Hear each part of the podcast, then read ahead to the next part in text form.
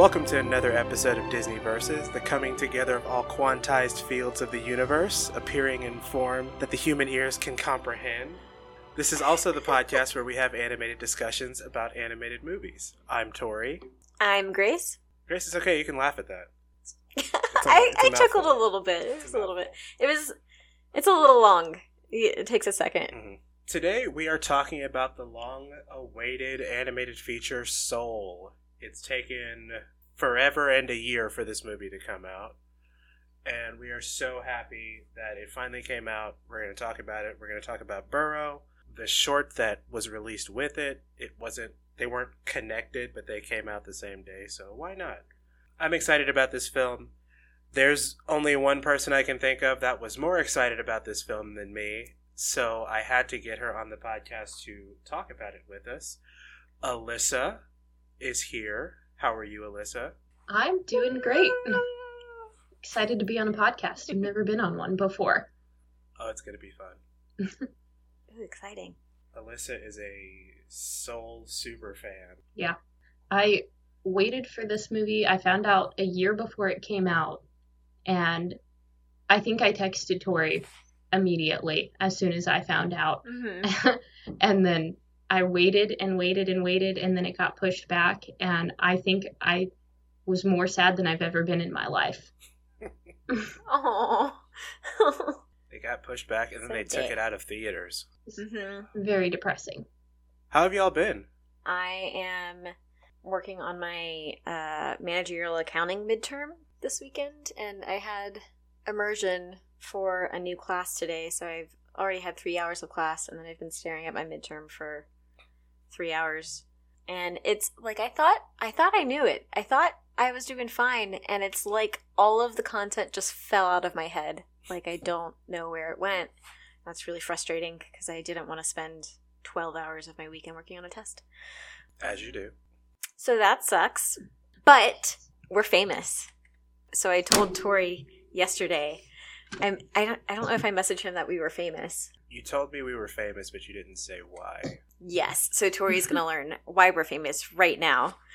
Um. So I was at a work happy hour with um with one of my teams, and we, as part of the exercise or part of the activity, we uh, had to share something that most of the people on the team didn't know about you. So I shared that I have a Disney podcast, and people were asking all sorts of questions, and so I gave them the spiel about it being a bracket, and one of the guys comes on, and he's like, "Oh my god, I've been listening to your podcast with my daughter for a minute." And I was trying to figure out where I recognize your voice from.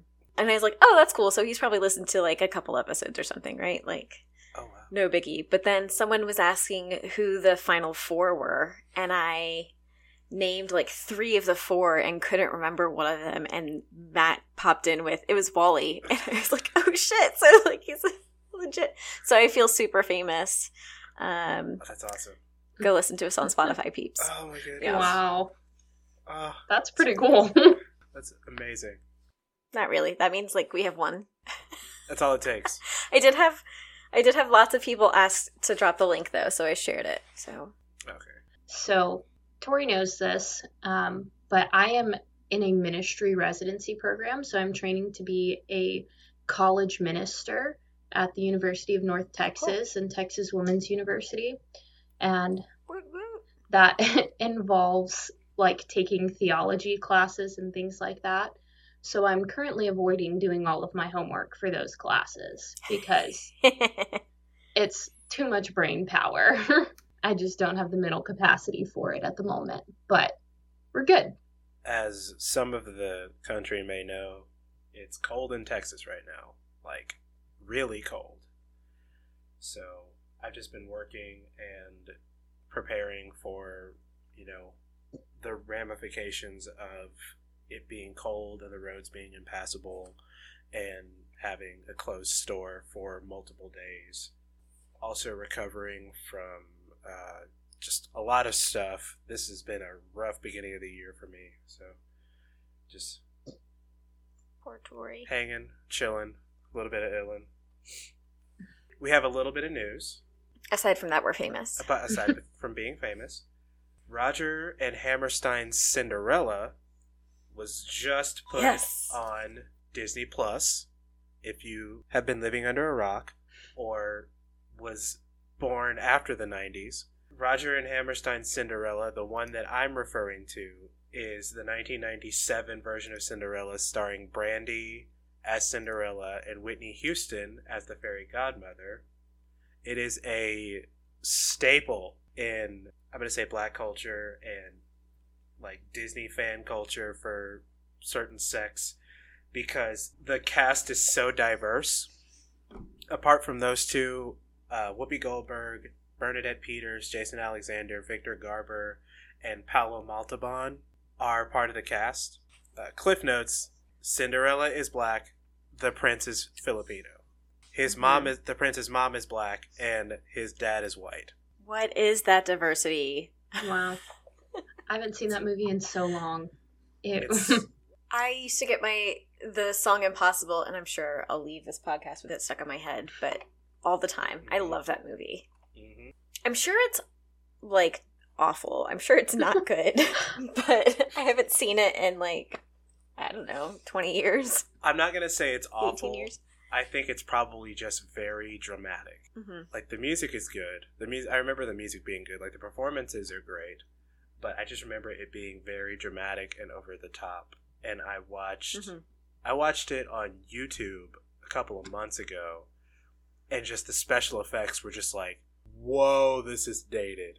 Just really bad. But other than that, the performances were were good.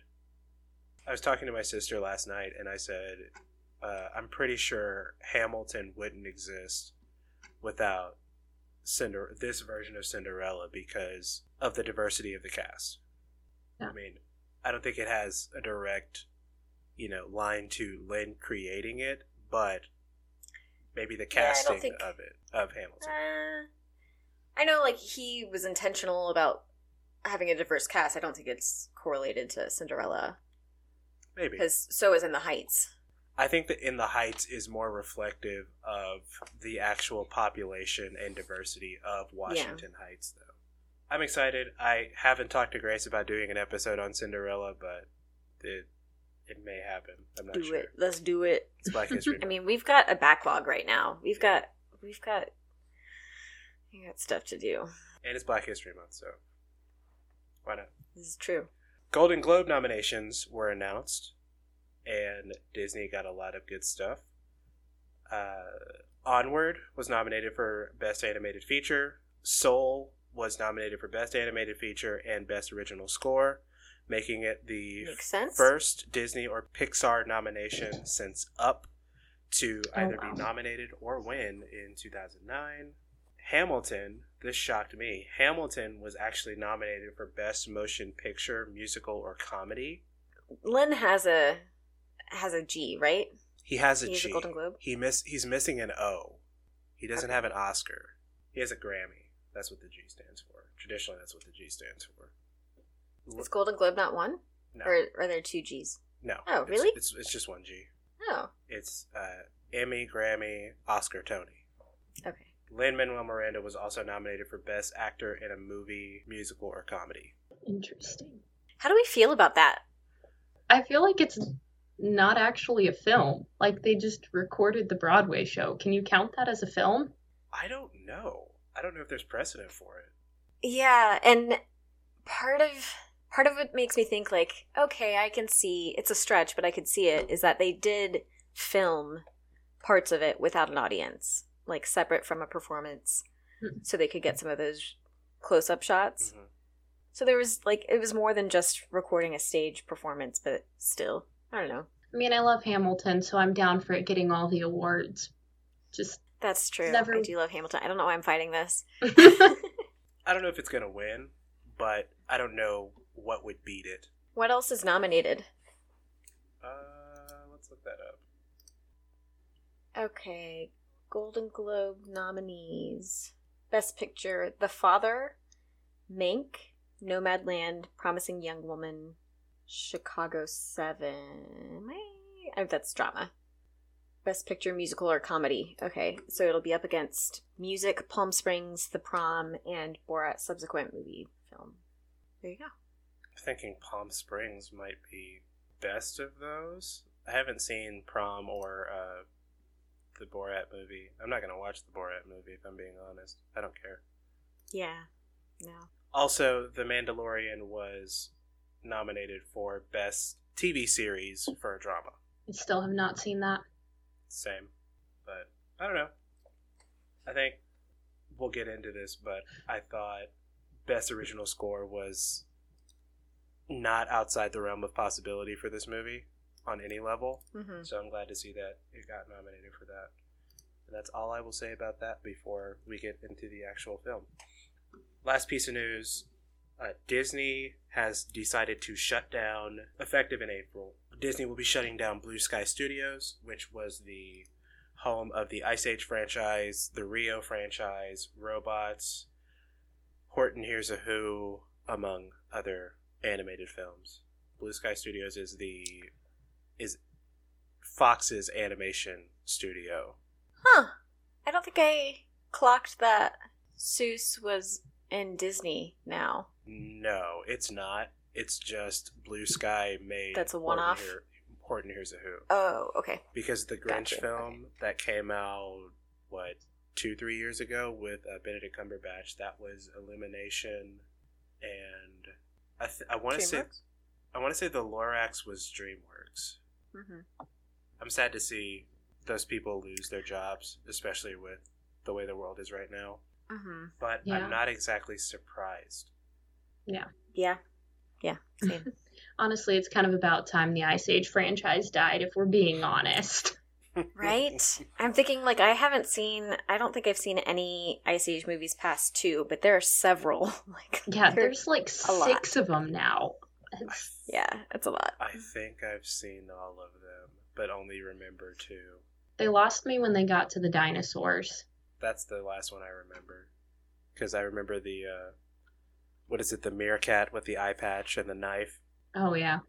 Well, Blue Sky Studios has gone the way of the dinosaurs. Too soon. it was too soon.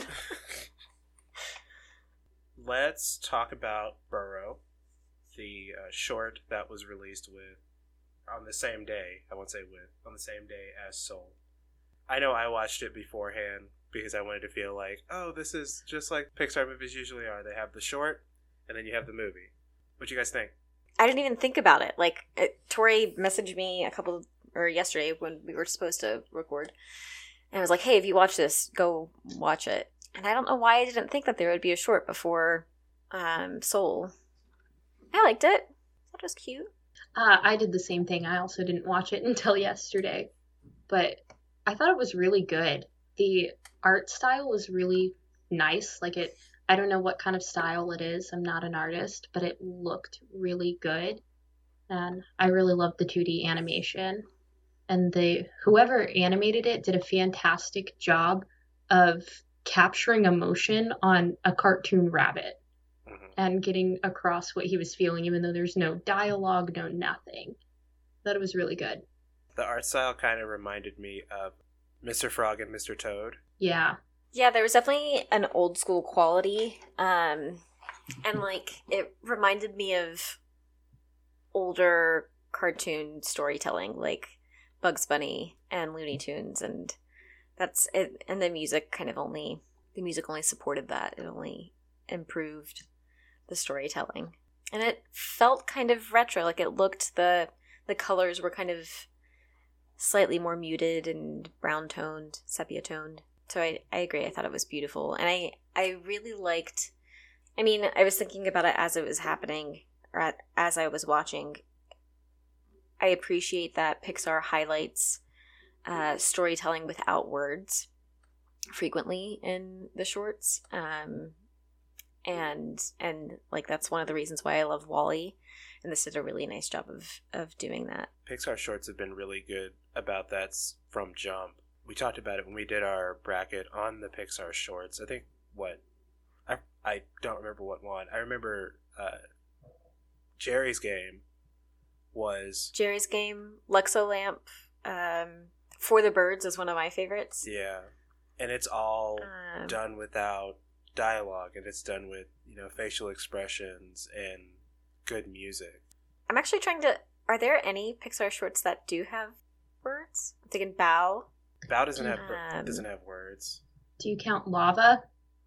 It's singing. I think it came out. yeah, with I would count Inside Lava. I think Lava Yeah. counts. Lava counts. Aboundin. I think those are the only ones. Yeah. There aren't many of them with actual. I mean, we're not counting the cars too. The cartoons. um, Yeah. Or the the Forky shorts. Forkies. Forky asks a question. I love those. They're so weird. Yeah. Love it. Thanks, Disney.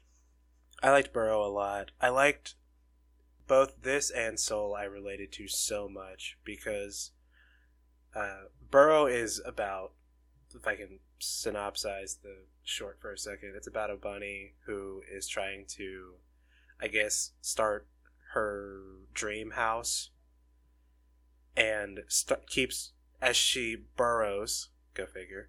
Deeper into the earth, she keeps running into the people who already live in the earth and I, I thought it was cute and funny because the bunny is you know just trying to find her own space and is trying to stay out of everyone's way. Even though everyone is so nice and they're not offended and they're not bothered the bunny is just kind of like i'm sorry i'm sorry i'll get out of the way. And i relate to that so hard because that's kind of the way i am sometimes. I just want to you know i want to build my own space and take up as little of someone else's space as possible. Like at the end when she cracks she cracks the the earth and the water's coming up and she's like, "Oh no, I'm about to screw everything up. I'm really sorry. Please help me." And it's just she just kind of curls into a ball and I'm like, I feel that so hard sometimes. Mm-hmm. just it, it's rough sometimes. And then everybody's just so nice and it's like, "We got you. It's fine." Mm-hmm. Yeah. Yeah, I think like that's definitely um the lesson in there is is sweet and so I live in Seattle and Seattle's known for the Seattle freeze, uh, which is this uh, idea that people are really nice if like you're introduced to them um, or like if you're at a meeting with them or something like that. Like if you when you first meet someone it's a nice interaction but then like there no one's to reach out. Like they're not to hang. Um, so it's difficult to make new friends here. And so this kind of made me think of that like you have to dig a little deeper to get to the like the friendliness I you understood could that. reference. burrow a little bit uh, but then you get these great friends um, I think another thing that it really highlighted is like the way that we compare ourselves to each other and to the people around us. Because the whole time, this the bunny is carrying around the pic- the picture that she drew of her dream house, and every time she comes up to somebody, every time she meets a new person, they show her their picture of their house, and it's bigger and Mhm. better than hers, and she like crumples it up and she hides it behind her back and she keeps it out of sight so nobody can see it until the very end after they've helped her and she finally like realizes that she needs help and she shows it to them and they do everything that they can to help her build it I remember watching the uh, the behind the, the scenes on it, and the director said that it's it's kind of autobiographical because that's how she was. I can't remember when. Um, I think when she started at Pixar, she wanted to, you know, do all the things and not need help. But in directing an animated short, you have to get help from a lot of people. it's a good lesson to learn It's just so relatable yeah it's it's pretty memorable. It's pretty memorable as as a short. I think it fits in pretty well with. Well, it's a Spark short. It's one of the Spark shorts. Um, oh, okay the ones that like uh, Pearl and uh, Smash and Grab and Kitbull oh i liked Kitbull and and Float and Out. Those Spark shorts just just hit sometimes. They're so just Mhm. man. is float oh no float's the baby what's the um paper plane Paperman. Paperman Yeah, that that one's not uh that's not a Pixar short. It's just a regular old Disney short. really Yep. Man, okay. Yeah, I don't think Pixar did that one. I like the I like the Spark shorts that they've done. I'm waiting for them to do more uh, Project Short Circuit because they're very well. That's how they get their you know directors and their new writers and Mhm. everything. They get them from the shorts programs. That's how we got um, Domee Shi, who's going to be directing uh, Turning Red. I think that's the next one after Luca. Paperman was released with Ralph, Wreck It Ralph, Oh, okay. which I, I always think Wreck It Ralph is Pixar, but it's not. It looks like it because Wreck It Ralph was. It came out. I want to say after Winnie the Pooh. It was Tangled, and then Winnie the Pooh, and then Wreck It Ralph, and then Frozen shut everything down. So the, Man. the lines were blurred until Frozen. All right, let's get to Soul.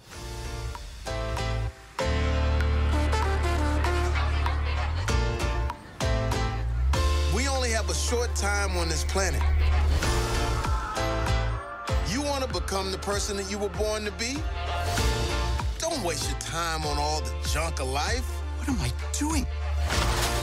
Spend your precious hours doing what will bring out the real you.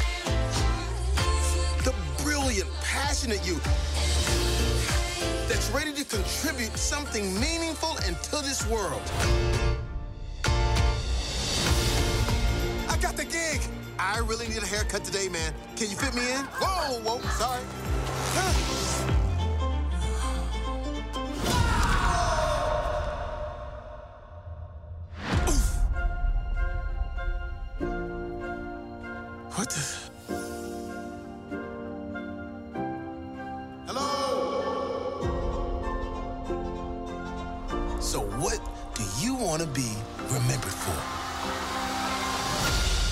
Probably for doing this funny cowboy dance.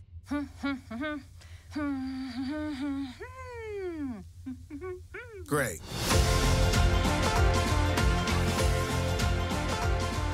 Soul was released on Christmas Day, even though it was supposed to be released like July of 2020. June 19th. Oh, sorry, June 19th of 2020. I marked it in my calendar as soon as I found out it was coming out. Aw. I remember talking with you about that at, at work a lot. Me and Alyssa used to work together, by the way, and we would talk about it all the time. And then when it got delayed, we were bo- we were both crushed, Yeah. and then it oh. just got pushed out of theaters altogether. Yeah. It was co-directed by Pete Docter, who directed Inside Out, Up, and Monsters Inc., and Kemp Powers. It was written by Pete Docter, Mike Jones, who was a uh, on the senior creative team for Coco, Incredibles 2, and Toy Story 4, and uh, Kemp Powers, who wrote One Night in Miami, and he also wrote on uh, Star Trek Discovery as well. The film stars Jamie Foxx, Tina Fey, Graham Norton, Rachel House, who played Moana's grandmother in Moana, Oh. Alice Braga, Richard Ayoade, Phylicia Rashad, Donnell Rawlings, Questlove, Angela Bassett, and Daveed Diggs, who was in Blindspotting and nothing else. Yeah, yeah, there's nothing else Daveed Diggs has been in it. He has done nothing, else of all. note besides Blindspotting. Wait, wait, wait. He was in Wonder. Nope, just Blindspotting. Okay. Uh, the music was done by Jon Batiste, Trent Reznor, and Atticus Ross. Jon Batiste did the songs, he did the jazz portion, and Trent Reznor and Atticus Ross did the rest of the score. Currently has a 95% on Rotten Tomatoes, an 83% on Metacritic, and an 8.1 out of 10 on IMDb. And if you're confused on whether that's good or not, for perspective, the 94 Lion King has an 8.5. Into the Spider Verse has an 8.4, and Toy Story 3 has an 8.2. The current worldwide box office on it is 97.2 million, but it outstreamed Wonder Woman 84, which opened the same day. Dang.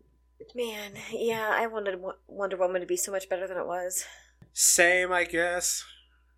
I thought it couldn't be that bad, and then it was. And then it was. It really was. I mean, I think the first one was overrated, so Ooh, shots fired.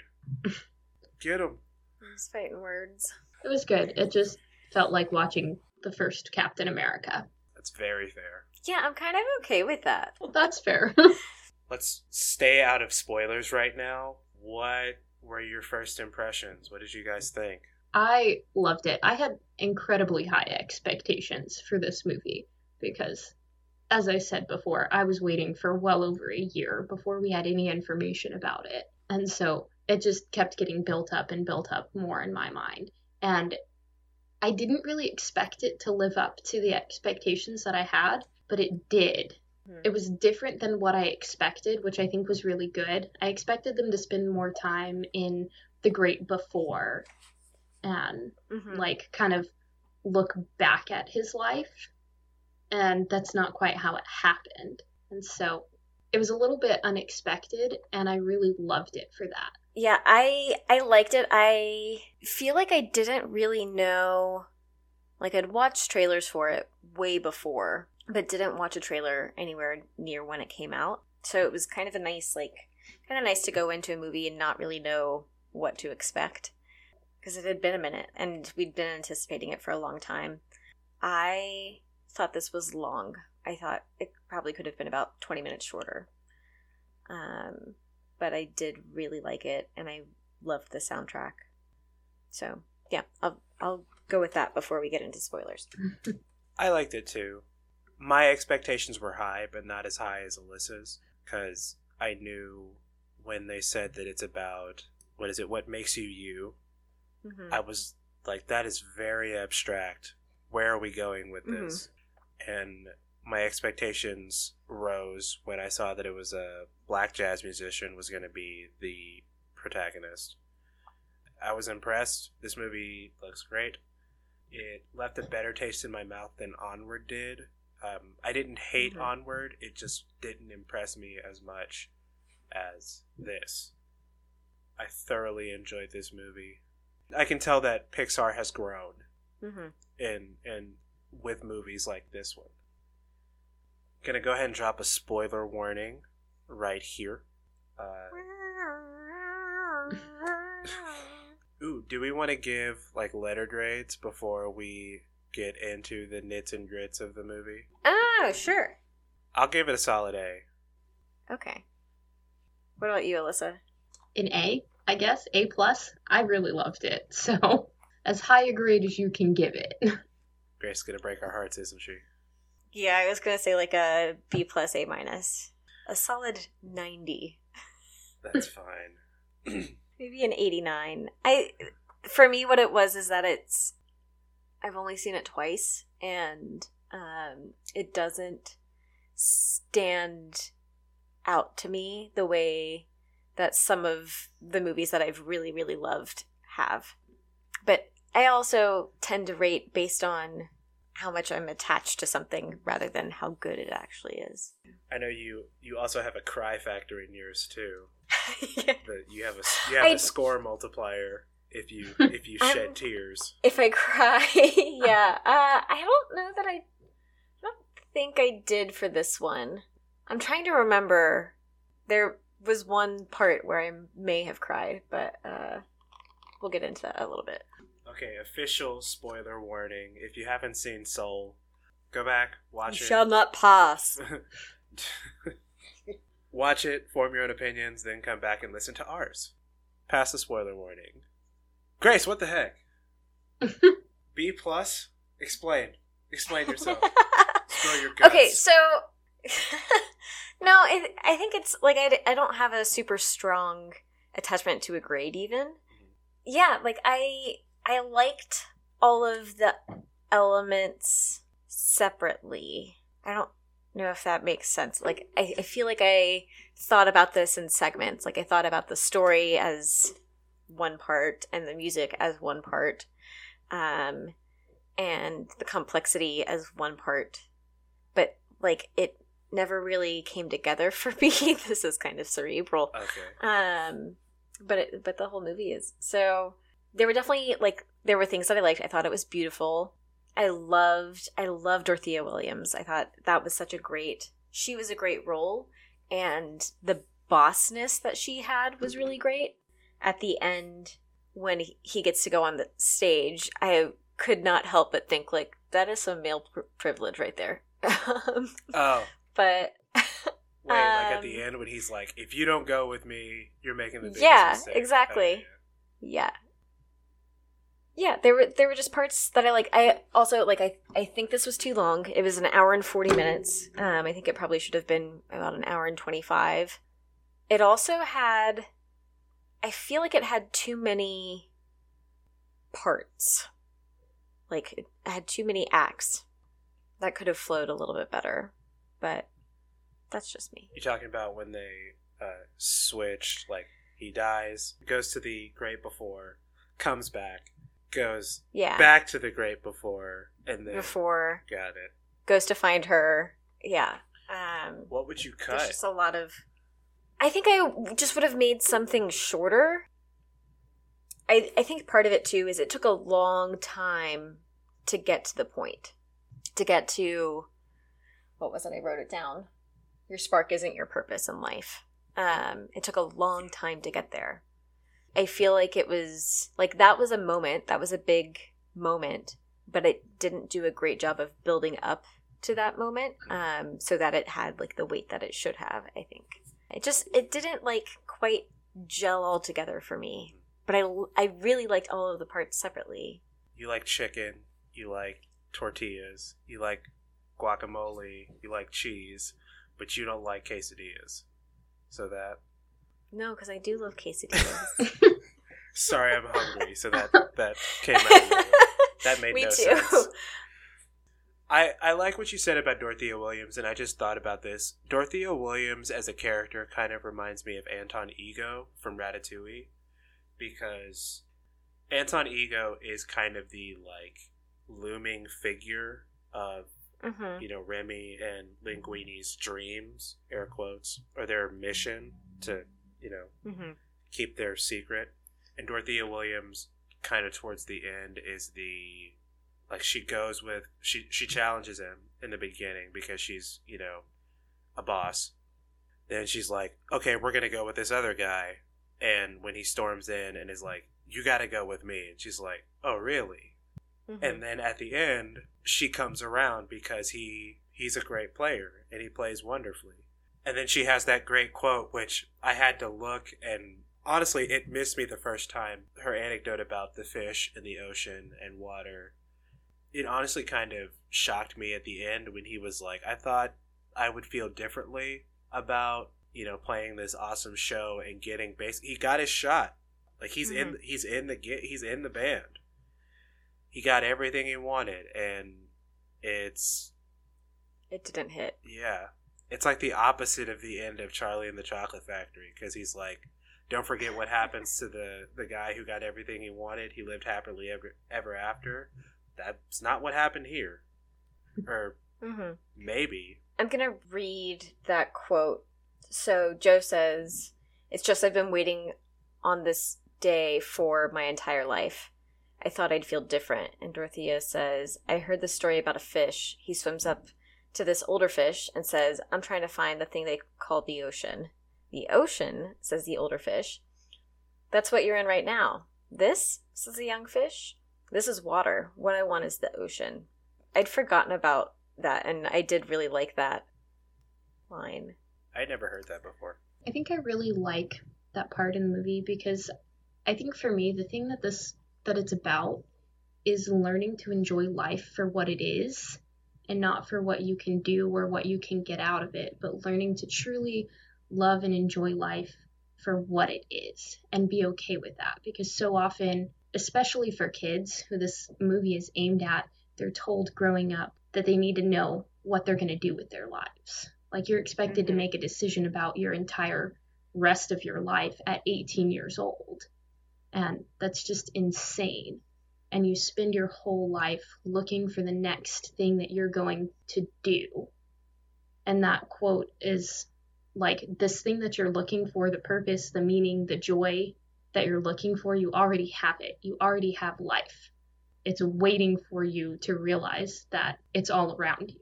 I love that, and it's also scary.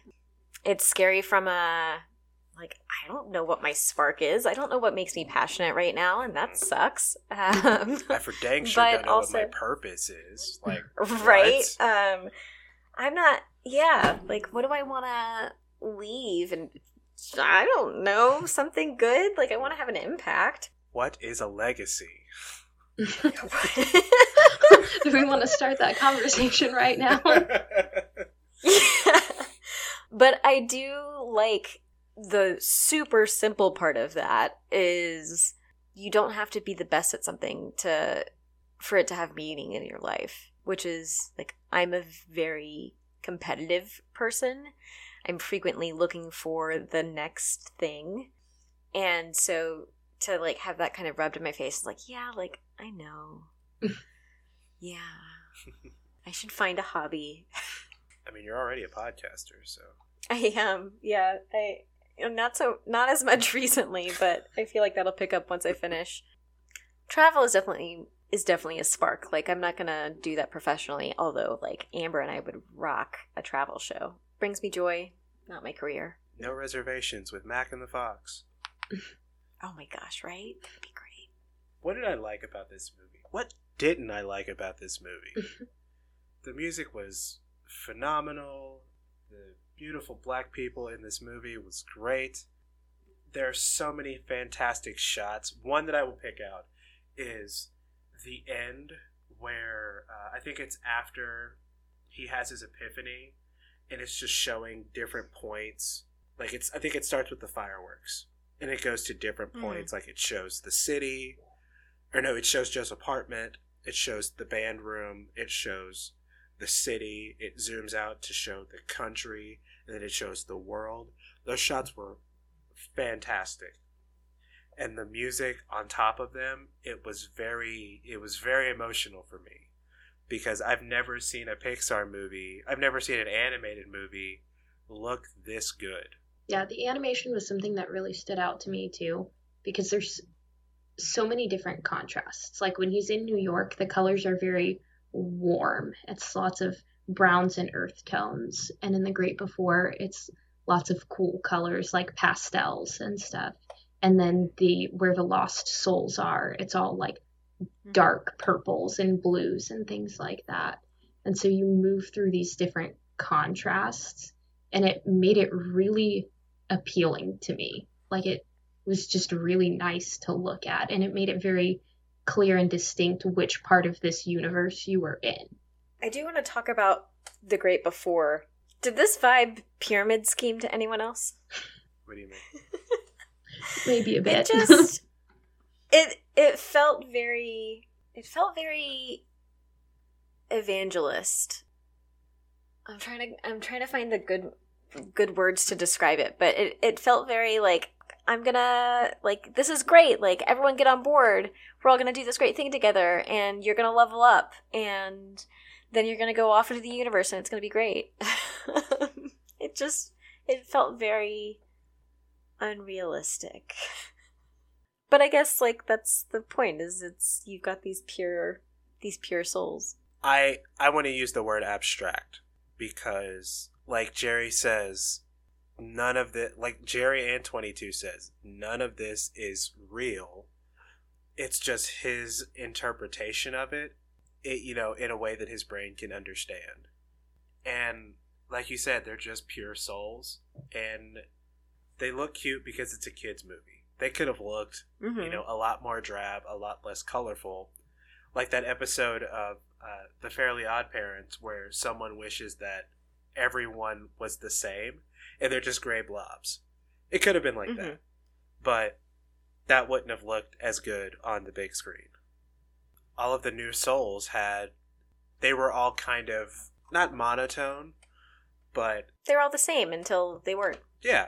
You're all the same until you go to earth and you know get your personality and you know you're the same when you find your spark maybe but you're different when you find your no i'm not going to get into that. That's that's not right. that's not right. But you know they're all the same until you get to earth. That's when you become different. I did really like Quiet Coyote. I did love that. my favorite part was is this heaven? Oh, no. Is this uh H E double hockey stick? H E sticks? double.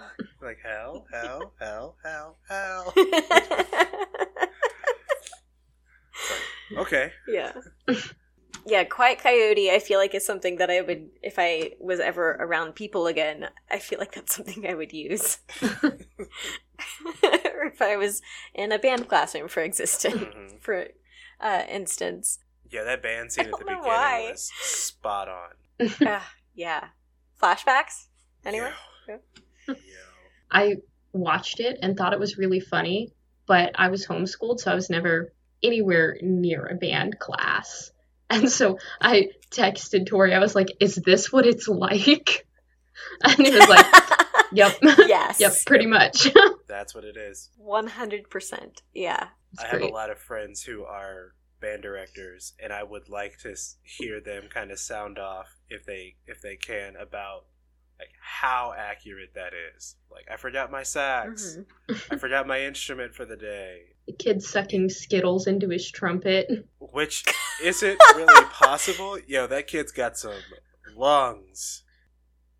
My favorite line in that scene was when he uh, he goes on and on about what it means to him to be a jazz musician and to you know love music, and he kicks it to Connie. He's like, Connie knows what I'm talking about. She's like, I'm 12. yeah. when he goes outside the classroom and he's like, You're giving my ears a break. And the kid walks out right then and he goes, Hey. It's like you're good. He's not good. All of that is realistic. How did you guys feel about the whole story of it all? The idea that this is how, in one interpretation, this is how you find your, you know, your spark leads you to finding your purpose. And like the concept of, you know, this is what fuels your soul. I think in an ideal world that that's how it works. Like you find something, there's something that you love doing, and you're able to actually build your life around that thing. I think in reality, that's not how it happens. I think most people have the thing that they love, and that gets pushed off to the side, and they do the things that they have to do to get through life, hoping that someday, some somehow, they'll get to do the thing that they love. It's like the idea that you should have not everybody, but a lot of us in you know in the world now. It's we you know we have to work, and hopefully that work gives us fulfillment and we like it. But I've read things that you should have three hobbies: a hobby that keeps you healthy, a hobby that gets you paid, and the hobby that you enjoy doing. And there's a little bit of that in this, in that like in the conversation with his mom, he says, "I love being a musician. Like I love basically I love gigging. I love playing jazz. But I understand that being a teacher pays the bills." Yeah. Yeah, I think it's like it's a very simplified approach to existence. Um, but I it also doesn't really it doesn't really resonate with me. And maybe that's just where I'm at right now, which is very like I'm in a very transitional point in my career and school. I think there's a nurture element that's missing from this. Like yeah, people are are born with certain personalities and interests.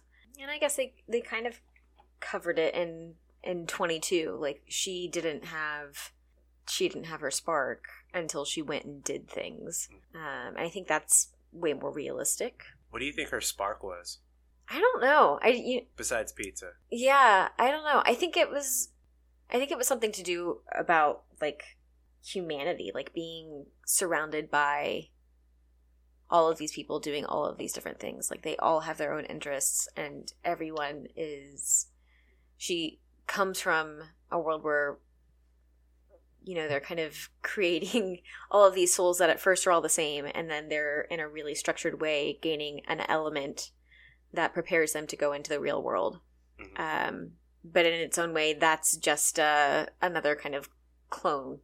And so I think for her to experience all of these different personalities and people who look different and people who sound different, I think that kind of made the idea of living or being on Earth more interesting. worth the hard. She was so content, just chilling out in the great before, but it's also like she wasn't really getting joy. It was just convenient and easy. I think her spark was living because there are those people that like I love life or I'm high on life. I think like her spark was just seeing what living was like.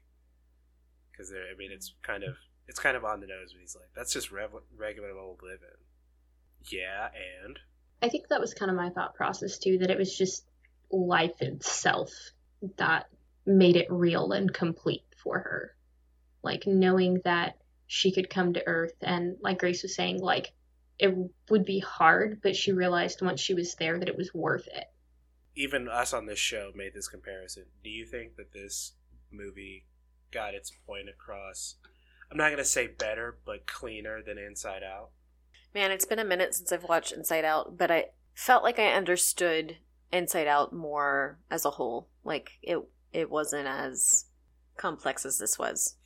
So, I think this is probably better than Inside Out, but um maybe a little more disjointed. Inside Out is what if what if feelings had feelings. Soul is what if souls had feelings. What if souls had souls? That's Uh, very meta. It is. So the music and the score and the sound design on this was phenomenal. We knew beforehand that it was going to be about jazz. It was going to have ja- a heavy jazz influence. I didn't know how much I would enjoy the like the ethereal parts of the score Mhm. when when Joe falls, like when he jumps off of the I'm gonna call it the fretboard to the afterlife because it looks like a fretboard on a guitar or a fingerboard on a Mhm. guitar. Yep. The the music that follows, it's just so you know, it kind of reminded me of uh, the Daft Punk score from Tron Legacy. It it was just so kind of perfect and spot on for what they were going for. Yeah, I need to listen to this. I haven't listened to the soundtrack separately yet, and I need to. The jazz parts stood out to me way more than the the rest of the soundtrack Mhm. and the awful band kids. um, uh, but yeah, like the the jazz like took me back to Chicago more than anything, which was kind of cool. But I'm still curious as to how they got the bad opening with the Disney logo and the Disney opening music. Like, did they record? I'm I'm I'm wondering, did they record a a middle school band playing it badly? Did they tell the kids what it was for? I like to imagine it's really great musicians that they made play it badly. no, I don't think so. Is that I even possible? I think it'd be funny if it did. I hope not. I hope it was. I I wonder if this is like in the facts about the movie on IMDb. No, they they say nothing about it's it. not. There's nothing about it. Something else that I love about this movie, and something that I always look for when there are animated or car- just cartoons Mhm. about uh, or non live action things with music and musicians playing, how accurate the movements are. It's Yeah. pretty pretty good. It's pretty close. Yeah. Because I know they for the piano playing they took video of Jon Batiste and they just animated to that. But That's awesome. I mean the trombone work, Connie is better than any you know middle schooler I've ever heard. yeah, that was a little. Way to I did kind of have a thought. I was like, "Ooh, way to flex, trombones." Trombones take a second to sound that good. Yeah. Um, And she wanted to quit. Like yo, but that's kind of how it was in middle school. You know, like some of the good kids, like it, it wasn't cool to be good, and Mhm. you know, Connie clearly showed a love or a passion for music that she got made fun of for. And in middle school, it's you know not great to be an outsider. So I kind of empathize with what she was, you know, dealing with because I've seen it so many times with former band friends and stuff like that who were just like, nah I'm out." Questlove being a drummer is a hat on a hat. I uh, I'm glad I didn't look at the cast before. like I think I I at one point I knew some of the actors, but yeah, I'm glad I didn't look before because it's always it's always nice to like identify someone if you don't know. But then also, like, I don't want to be distracted by, like, oh, that's Daveed Diggs. I thought he was gonna have a bigger role because it was like Daveed Diggs Mhm. is in Soul. Like he's kinda in Soul. He's Yeah. th- there for. He has like one scene. That's it. Like Questlove has more Yeah. lines than Daveed Diggs does. What are some standout characters that you guys are like? This person was, you know, just hit a sweet spot for you. I mean, Dorothea for me. Aside from the main characters, I really liked the barber. The whole interaction with him I Mhm. thought was really good. And how you see with him, like, how you can interact differently with people. Like, Joe only ever interacted with him as the barber. But 22 learns his whole life story in a matter of minutes. And you see that he actually cares about learning things about people and knowing who they are Mhm. as long as you take the time to ask. I want to talk about that uh, barbershop scene because I was watching some of the, the behind the scenes footage or the behind the scenes material that is on Disney Plus.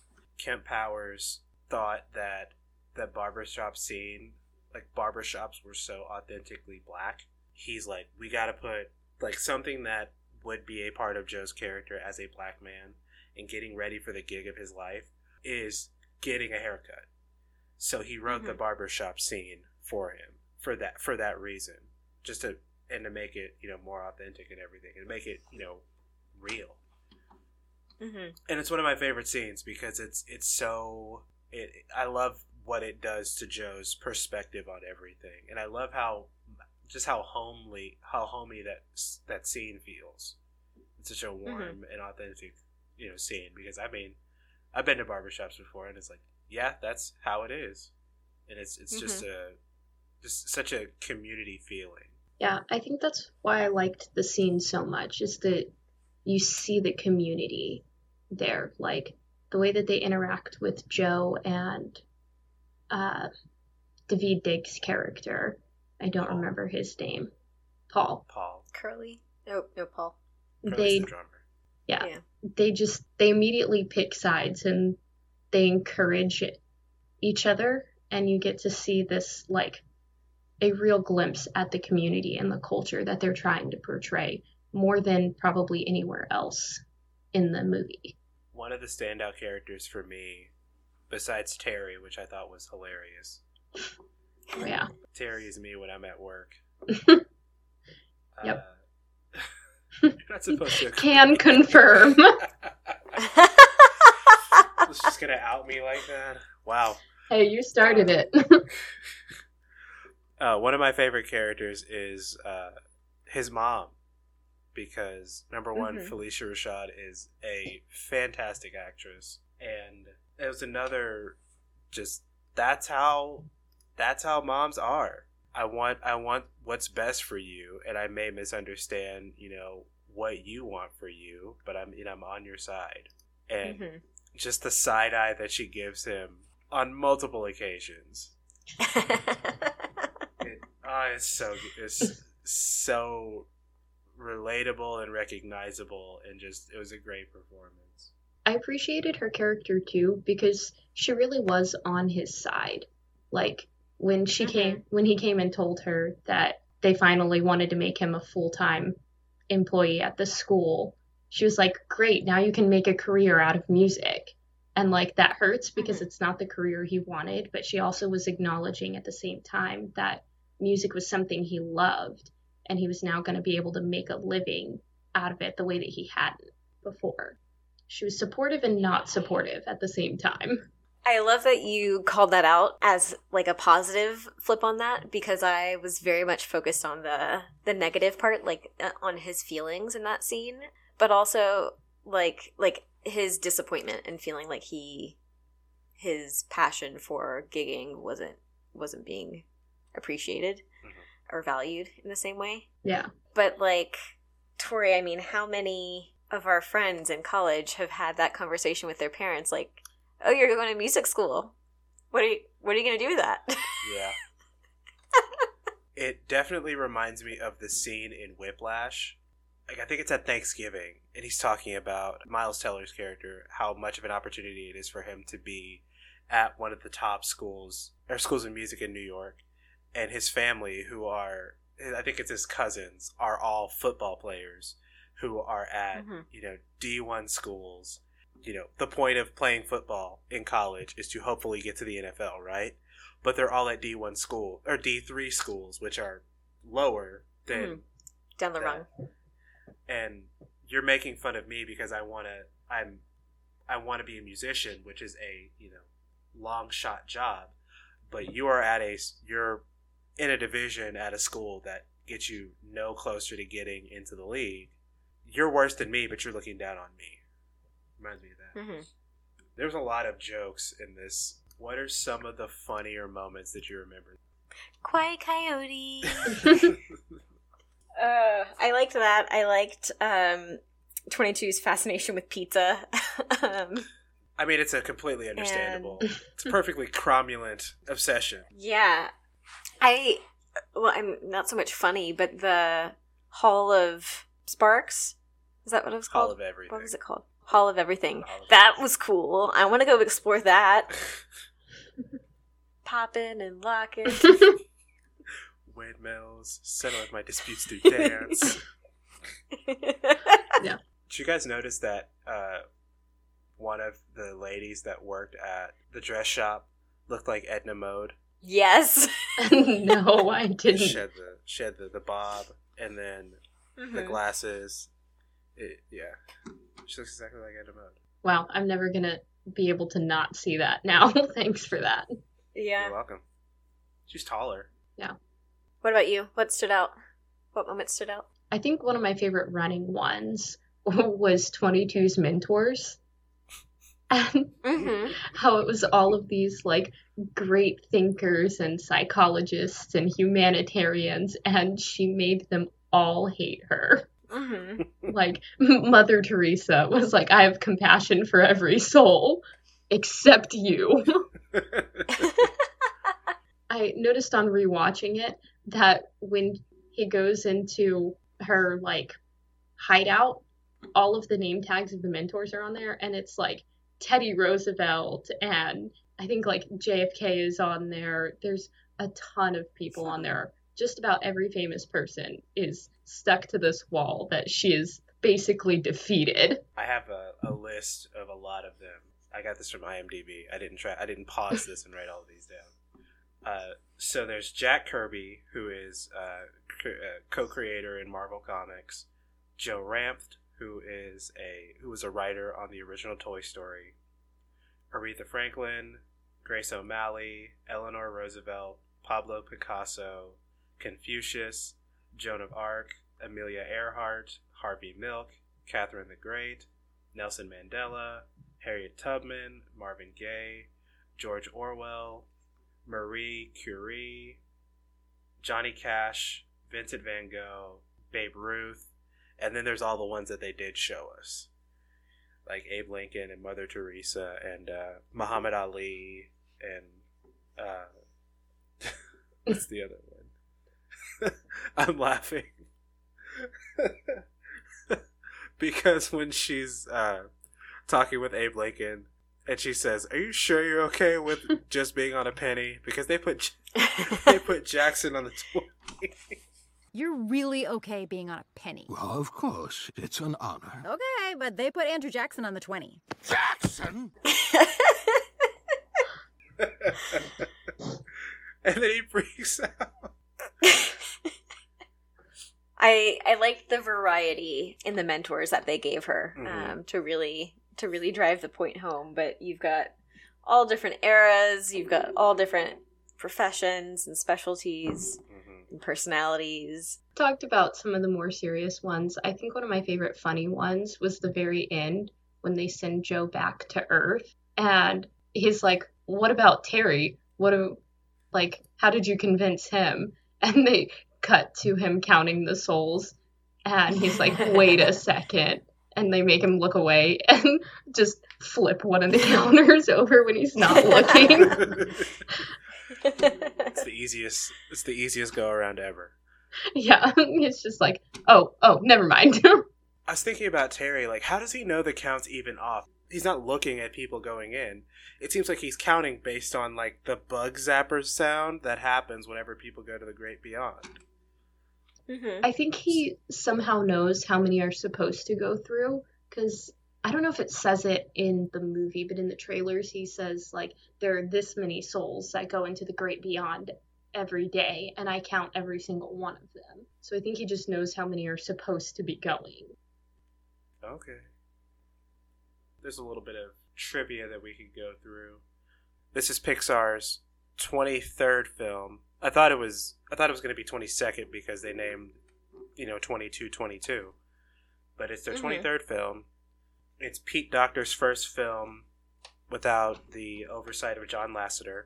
Oh, I didn't know that. That's cool. Yeah. John Lasseter. Well done. It's this I want to say it's the first first or second full film without John Lasseter being involved. I think Onward may be Mhm. the first if anything. It's the first African American protagonist in a Pixar movie. Uh, there was there were a lot of things that I appreciated that are uniquely black. Like when he's like in the shower, he's like, "If you want, if you put a little lotion on me, I'd appreciate it." I'm like, "Yeah, that's real. That that is real." uh, Banaka is a joke that I heard my entire life for people with bad breath. I appreciated that he was he was the first black protagonist, but this film was inherently not about race. Like it hmm nothing to do with it. Yeah. And something I thought was funny was that in the credits they changed production babies, which is the name for the babies that are born during production. They changed it to Mhm. recent You seminar graduates. Yeah, I noticed that. Aw, Yeah. that's cute. At the end of the credits they said created by Pixar in homes at least six away six feet away from each other. Oh, I did see that. I did notice that. And I'm not going to get into it, but there are so many in the Hall of You. There's so many uh, former Pixar references, like the broccoli pizza from Inside Out is in the Hall of You or the Hall of Everything when they're Mhm. testing uh, when they're trying to eat pizza. There's so many Easter eggs everywhere. Did you notice that the uh, the psychologist that Joe's pretending to be when they're showing his like the hall of his life? There's a statue of him holding a child's hand that looks like the Walt and Mickey statue that's at Disney. I didn't see that. Aw. It's That's just cool. like tossed in the background somewhere. Mhm. I noticed it on the second or third watch. Pixar movies are becoming they're kind they're becoming like Marvel movies. Like how many Easter eggs can we fit into can we see in one shot? Yeah. Mm-hmm. and I found John Ratzenberger. I found out who he was. He's the guy on the uh, subway that Joe bumps into. Okay. Yeah. Gotcha. I really hope this movie wins Best Original Score because I think the score, Mhm. like between the jazz and the etherealness of the the great before scenes, and then all the you know traditional score stuff, like when he has his epiphany at the end, that was kind of the cry moment for me because it was just a, such a soothing scene, and it's just Mm-hmm. it's it's so like trying to think of a word that describes epiphanies, but it was just so revelatory that Mm-hmm. he has that moment, and then he just, and then he has the single tear himself. So, Mm-hmm. Yeah. which Pixar director think do you think has the best filmography? I'm looking at the list right now. Because Um, Pete Docter has directed Monsters Inc., Up, Inside Out, and Soul. Oh, then it's Pete Docter. Yeah. Three of those four are Yeah. like some of my favorite Pixar movies. like I haven't seen, I haven't really read anybody's list on where they think Soul fits, but like Up and Inside Out are consistently like either top ten or top five on people's lists. Yeah. But I mean, Andrew Stanton did Finding Nemo, WALL-E, and Finding Dory. Brad Bird did The Incredibles, Ratatouille, and Incredibles 2. Dan Scanlon did Monsters U and Onward. John Lasseter did Toy Story, A Bug's Life, Toy Story 2, Cars, and Cars 2. Lee Unkrich did Toy Story 3 and Coco, and then there's a sprinkling of the ones that did that only have one film under the belt. I would say, like percentage wise, It's between Pete Docter and Lee Unkrich. Oh Toy- yeah. Okay. I was gonna say Andrew Stanton uh, with Finding Nemo, WALL-E, and Dory, just because I love Finding Nemo and WALL-E so much. But as far as like impact and production value, um, yeah, I think you're probably right. Because Toy Story 3 and Coco made everybody cry. You said it yourself. Man, ugh, so hard. I was watching Toy Story I 3 the other day. Still cry. I still cry when I watch Toy Story 3. And every time the conveyor belt scene, like every time I get so freaked out, I'm just like and I never remember how it's resolved. Now I do. But the first like four or five times I saw it, I was like, "Oh my gosh, how are they going to get out of this?" I know they do, but how? So Never gets old. that scene is forever broken for me because it's foreshadowed. Don't ruin it. It's foreshadowed at the beginning of the movie. Why would you say that? Why would you just ruin that for me? This is what I do. With, this is what I do on the podcast. I'm the hey, I noticed this thing guy. Rude. I am who I am. My cry moment is not the uh, furnace scene. It's from when Andy starts introducing the toys to Bonnie to the end. hmm That's it. Like Yeah. I'm I'm in a puddle. That's like sobbing. Yep. Yeah. ugly crying. Just ugly Oh crying. Okay, back to back to Soul. Yeah. so where do you where would you rank where would we rank Soul amongst Pixar films? Top tier, top ten, top five. I feel like I had a list somewhere, and now I'm wishing I could figure that out. Let me let me do a look. What do you think, Alyssa? While It's that definitely top five for me. Alyssa, what are your top five? Just unrefined. You don't have to order them. Just like what are your top five? Okay, I have a really hard time with this because there's some that I I have about six or seven that I really love. I'm pretty sure I've asked you this question like five times, five or six times at least. I don't know that I've ever answered you though. It's too hard a question. I'm gonna do my best here. I think Soul is top five for sure, and then Monsters Inc. and Up. Monsters Inc. because I loved it so much as a kid, and Up is just fantastic. And then I think Coco goes in my top five too. And Inside Out is up there. The Incredibles is up there. Honestly, I think Onward might be in my top five too. What? Really? Hot take. I just really enjoyed it. It was, it felt different than a lot of the Pixar movies, and it was another one that I waited a really long time for. I had, I heard about it when I was, I don't know, it was probably four years before it came out. It was hmm. just like a little like one sentence thing on the Wikipedia page for Pixar that it was a possibility. And so I enjoyed it. I think Barley is one of the best Pixar characters. I need to see it again. I think I agree with you, but I need to watch it again. I think this makes top ten for me, but not top five. Same.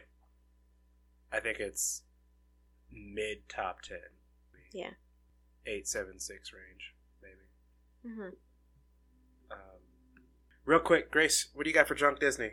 Uh, okay, so I need a little bit of help. I we have anytime someone says spark, anytime Terry shows up, because I feel like he would just make me want to drink if I was a Jerry. Fair. And then I need one more. What do you think? Anytime someone plays jazz? Every time they use the word jazz as a verb, Jazzing. I You were jazzing. Ooh, drink anytime you hear jazz music. I feel like that's Because you get that break when you're in the great beyond. Or the great before. yeah, but then it's kind of like continuous. I don't know. What about anytime twenty two try something new? Okay. Because that gets you through. You've got some. s- You've got some stuff in uh, the Great Before, and then there's all the stuff and on then you've Earth. got. hmm and when she uh when she becomes a what a lost soul yo we didn't even talk about Mhm. the lost souls i relate to Oh. that so hard Yeah, that was that was dark, and um, it was a lot. oh yeah. this movie is relatable on so many levels I think that was one of my other standout moments was when 22 becomes a lost soul and Joe goes to find her. And he like goes into her head and you see all of Mhm. these people, all of these mentors that she'd had and the way that she heard everything that they said. And it really hits Mhm. home with Joe when she hears Joe saying, You would never be here without me. You're so stupid. Something along those lines. And it's close Mhm. enough to what he said that you know the exact moment she's remembering, but it's also not what he said at all. It's just how she heard it and how she internalized it. I thought that was a really great depiction of something that I've seen so many times in college students that I work with. One of the realest things in this movie, and it kind of, uh, oh, oh, oh, and it parallels when Joe is looking back on his life and all the rejection he got from his Mhm. gigs, and he's like, "That's not how I remember it." Yeah. It's the exact Mhm. same thing. Yeah, I didn't even notice that. There are so many different talking points with this movie, and like the idea of lost souls, and then twenty two as the lost soul, two different things that are so conversationally sound. Yeah. So, uh, what do we got for drunk Disney Grace? Uh, anytime someone says spark, anytime Terry shows up, and anytime 22 tries something new. Cool, love it. We haven't done a drunk Disney in a minute. We have would be a thing soon. We might have to do another live uh, live episode. Well, no, that won't work over Zoom. That'll be really weird and very hard to cut together. I mean, Disney has the synced streaming thing now. Oh, you're right. Yeah. We should do that for Anastasia. Just saying. okay. Speaking of things we should do in the future, we have a lot of episodes coming up that I'm really excited for that uh, we're still getting people for. We have uh, parts two and three of the Muppets bracket, which uh, we're going to smush those into one episode. I'm really excited and looking forward to our Song of the South review slash retrospective. Raya and the Last Dragon will be available on Disney Plus on March 5th, so we're going to talk about that soon. And the aforementioned Anastasia will be coming soon. We'll have Deanna. Who is a princess? I mean, she's a duchess. Not the same thing.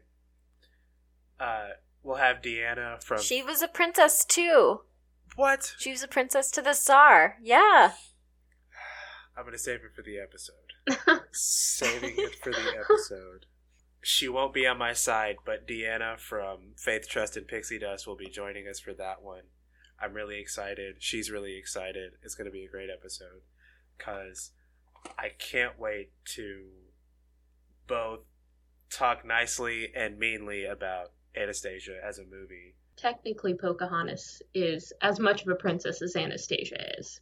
Boom. She's Anastasia. I mean, Pocahontas isn't a princess either. She's the daughter of a public figure, which isn't the same thing. She's the chief's daughter. Same I with think Moana. you're missing the the point of Disney princess.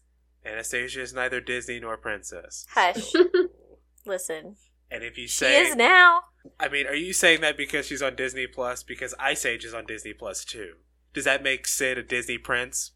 Hmm. No. Duh. Saving it for the episode. To be continued. to be continued.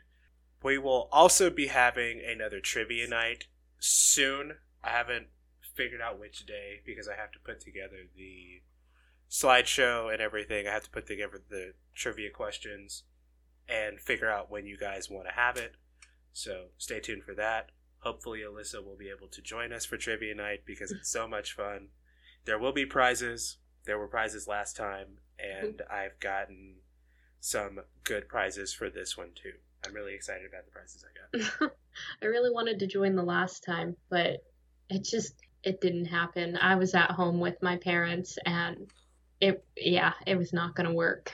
Thank you, Alyssa. Thank you very much for joining us. I hope you, hope you had fun. Oh, I did. I love analyzing things. it was a, a good time. Thanks for having me. You're welcome. Hopefully, we can have you Yeah. back uh, in the future for uh, other stuffs. Yeah, I'm down. Do you have anything to plug? Any stuff you want to, you know, shout out? No, I have no life and no interests. so, Besides Disney movies and books, pretty much. Yep.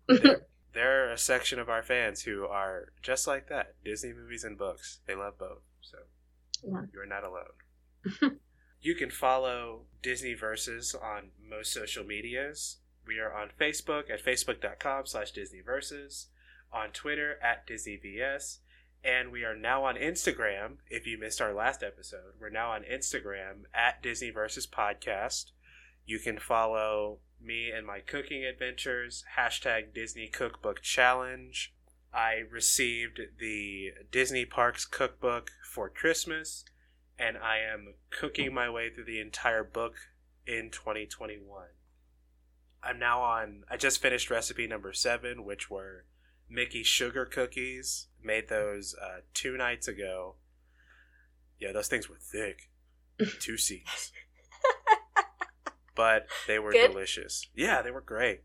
I didn't have to fight a I didn't have to fight anybody, any middle-aged people over the the cookie cutters at Joann's. Well, that's good.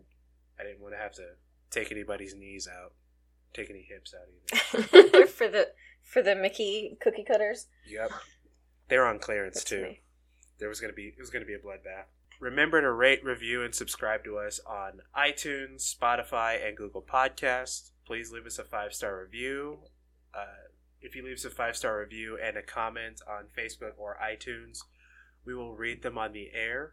All our new f- fans that we have because we're famous, please let us know what you think.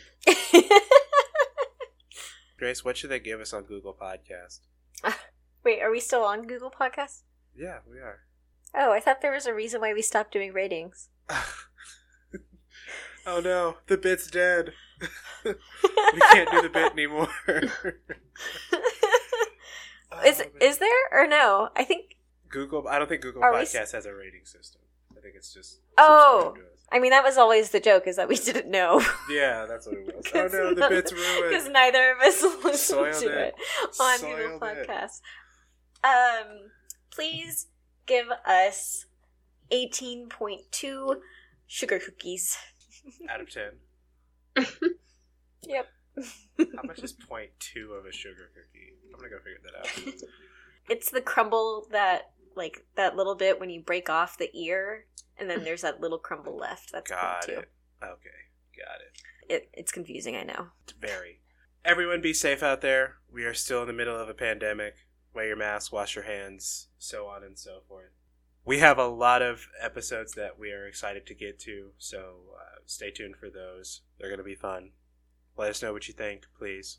Thank you for listening, as always, and we will see you guys next episode. Bye.